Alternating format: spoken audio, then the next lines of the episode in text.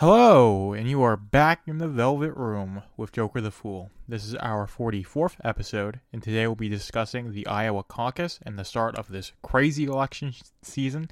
Comicsgate has ruined any chance of being comics great, and the WEF is anti human. So let's get right into it with the Iowa caucus that was uh, a couple days ago at this point, and it was a landslide victory for uh, our good old orange friend.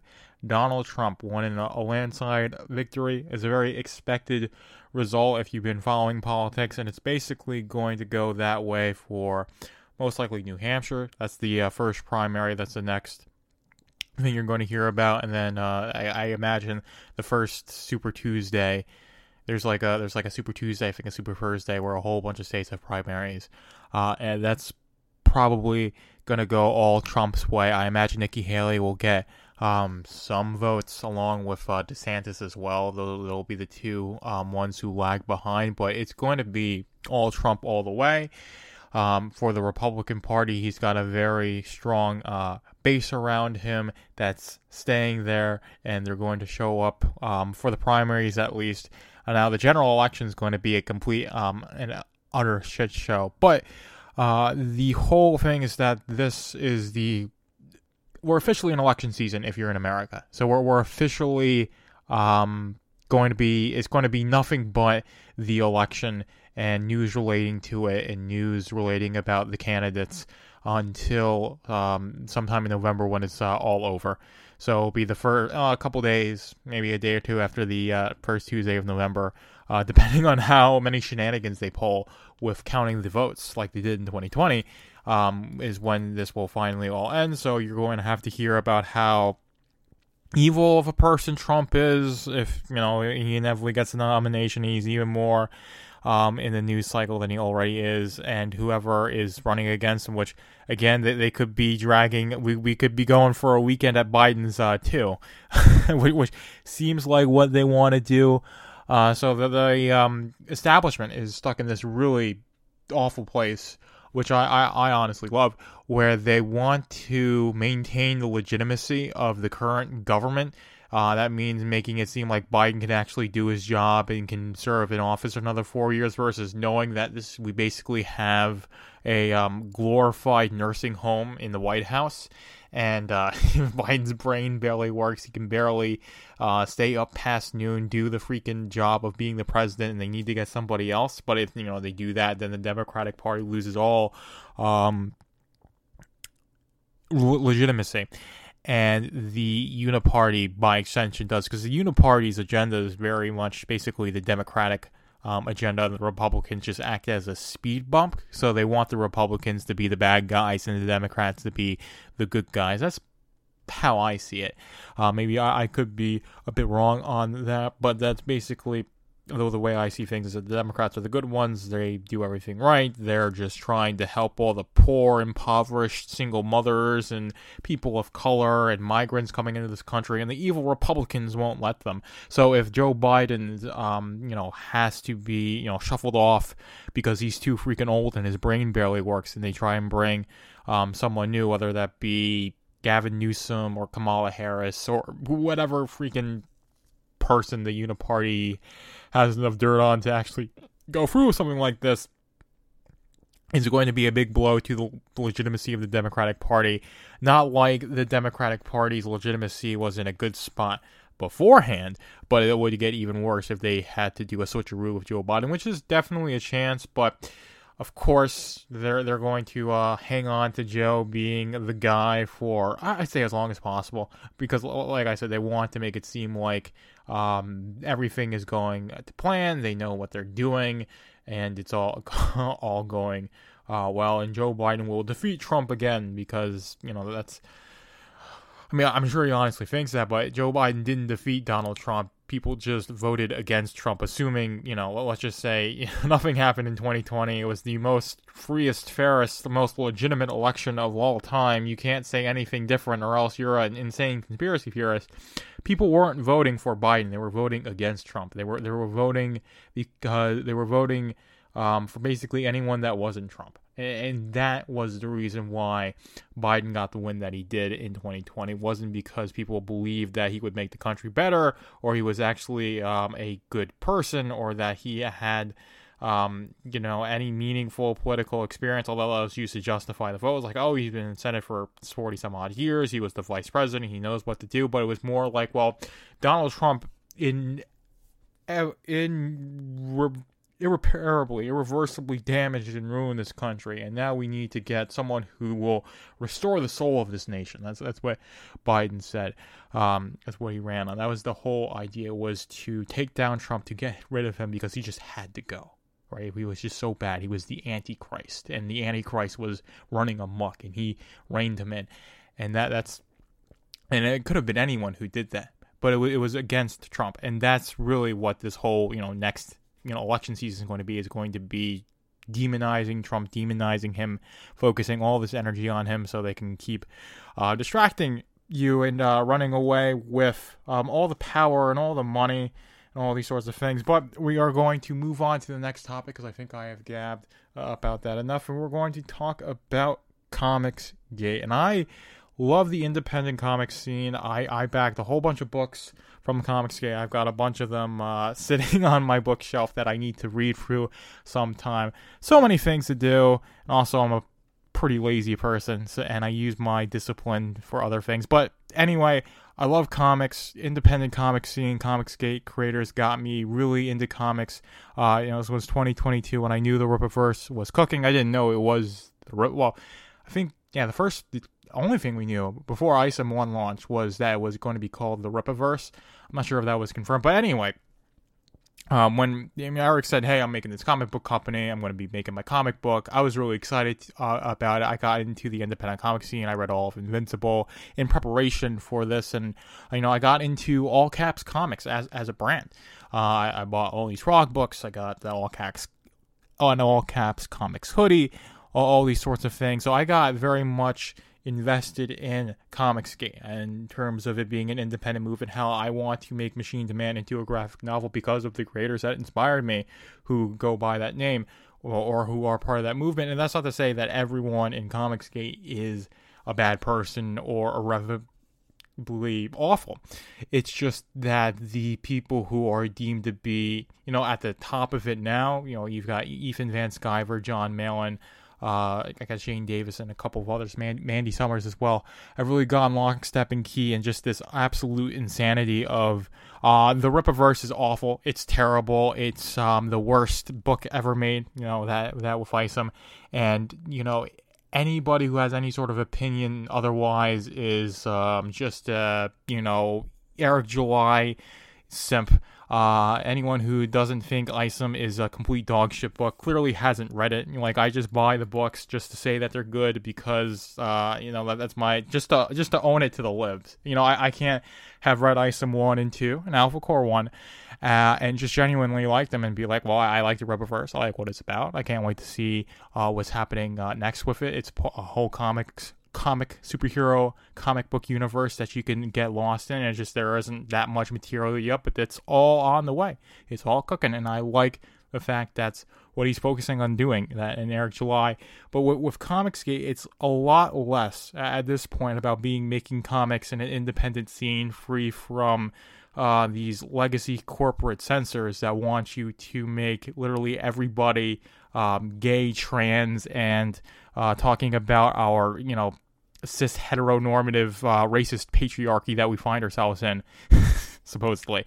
Um, and you know being free from that and being able to make you know the books that you want be artists being able to draw what they want writers being able to write scripts that they want and the um, fans being having enough faith in these creators to say hey here's the money before the book is done get it done in a reasonable time frame and you know ship it out to us and while you know you have a good bit of people who have made crowdfunding work and have been able to deliver good work on time. A lot of people have not been able to do this.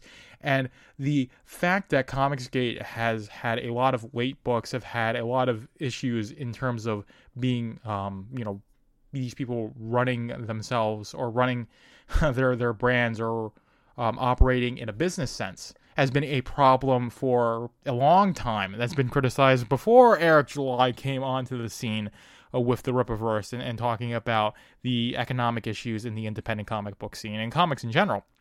And that, that's really what's going to ruin it. In, in my mind, has already ruined it, is that it's more about farming drama and engagement on the internet and using Comicsgate and this whole thing to just be part of the culture war rather than saying, I have this business that I run, and this business being making comic books and related merchandise and getting that to people as quickly as I possibly can. And, and or as quickly and with as much quality as I possibly can. And that's that's the issue there, and that's where where it is. It's all this infighting that you know, all this infighting and drama farming that regardless of what side you fall on to it, you know, you could be listening to this and think EVS is right about everything fine. This is pushing people away from the independent comic scene. This is pushing people away from reading and engaging with comic books. Uh, in the independent scene, you know, Marvel and DC taking care of um, scaring off fans, uh, of convincing people to not be customers because they're employing people whose life mission is to tell people to not read books, right? So the legacy institutions got that covered, and now comics are coming in saying, you know, comics is coming in. A lot of them not being able to operate um, as a business. There, there are people who do crowdfunding right. and I'll commend them for doing crowdfunding right. Genuine Comics, Iconic Comics, they do that fantastically. In my mind, they they up they deliver very good, reasonable time frame, good products. I like them. Support them. Um, if you think uh, their books are good, and lots of people do it correctly, but there are a lot of people who are sitting on tens of thousands, hundreds of thousands of dollars, and are years late with their books. And yes, it, you know, it takes time to make everything. And I'm fine with delays. I'm fine with waiting for things. But there's a time where if you want to operate as a business, if you want to build a brand, you need consistent releases. The uh, Apple is a brand because an iPhone comes out every year. Amazon is a brand because there's two day prime shipping and they actually stick to it. That is why um, people resonate and support them as brands because there's consistent releases. There's a, a consistent product that you can engage with. Uh, and if you don't have consistent releases, if you take someone's money and then it's years between you um, get the book, and then you know while you know book one is out, your book one isn't even in your hands. You're starting to raise money for book two. It just delegitimizes um, the brand. It's bad for business, and that's what a lot of people are in with uh, Comicsgate at this at this point, and that's the thing that that's part of what's going to kill it. And the, like like I said, the other thing is that all this drama farming is pushing people away. People don't like it. People say, "Well, hey, I, I don't like you know two dipshits arguing on Twitter about if." Um, this this comic book is made with 3D assets, or if it's been uh, traced, or if uh, you know Eric July is the uh, one and only evil, most evil boogeyman of the comic scene, right? The, the, or, or, you know he can't take criticism or, or, debate or whatever criticism is. The fact that you know these arguments are happening and there's all this infighting and gay ass drama that's happening is pushing people away from uh, engaging with comics, and that is why Comicsgate is not Comics Great. Any chance of ruining it? It's not an alternative um, comic. It's not an alternative um, comic book space from the um, legacy institutions, Marvel, DC. You know, you can probably include Image, Dark Horse, whatever. Those big players. Uh, it's not an alternative scene of independents that have a loose um, you know correlation of values and goals it's just uh, some people who just want to make uh, books and actually make them and uh, a good amount of people who are just uh, drama farming and just want uh, attention on the internet which again not the worst thing in the world want attention on the internet but you know it's gone way too far and like, like i said it's going to push a, a good amount of people from entering the comic scene which is what we don't want, which is probably the opposite of Comicsgate. But I, have talked about that long enough. We're going on to the last topic, and that is the WEF is anti-human. World Economic Forum, Klaus Schwab, all these other jokers. Uh, I, I may be a joker, but these jokers, or, or I say clowns, right? These clowns, um, complete garbage uh, humans. They they are anti-human, anti-natalist. They want you in the pods eating bugs. That is their entire uh, goal. I saw one video from Homology. I couldn't find it, but basically this woman talking about ecocide, saying like you know farming, fishing, being able to do those sorts of things. Like the state should criminalize those things, and this is one of the reasons why I come out so hard against the state. Is the state has the power to criminalize these sorts of things, to be able to ma- mandate cars having kill switches in them, to be able to mandate, um, you know, the disability for people with small farms to um, trade their to sell their, their goods in any sort of reasonable way. That that's the entire say point.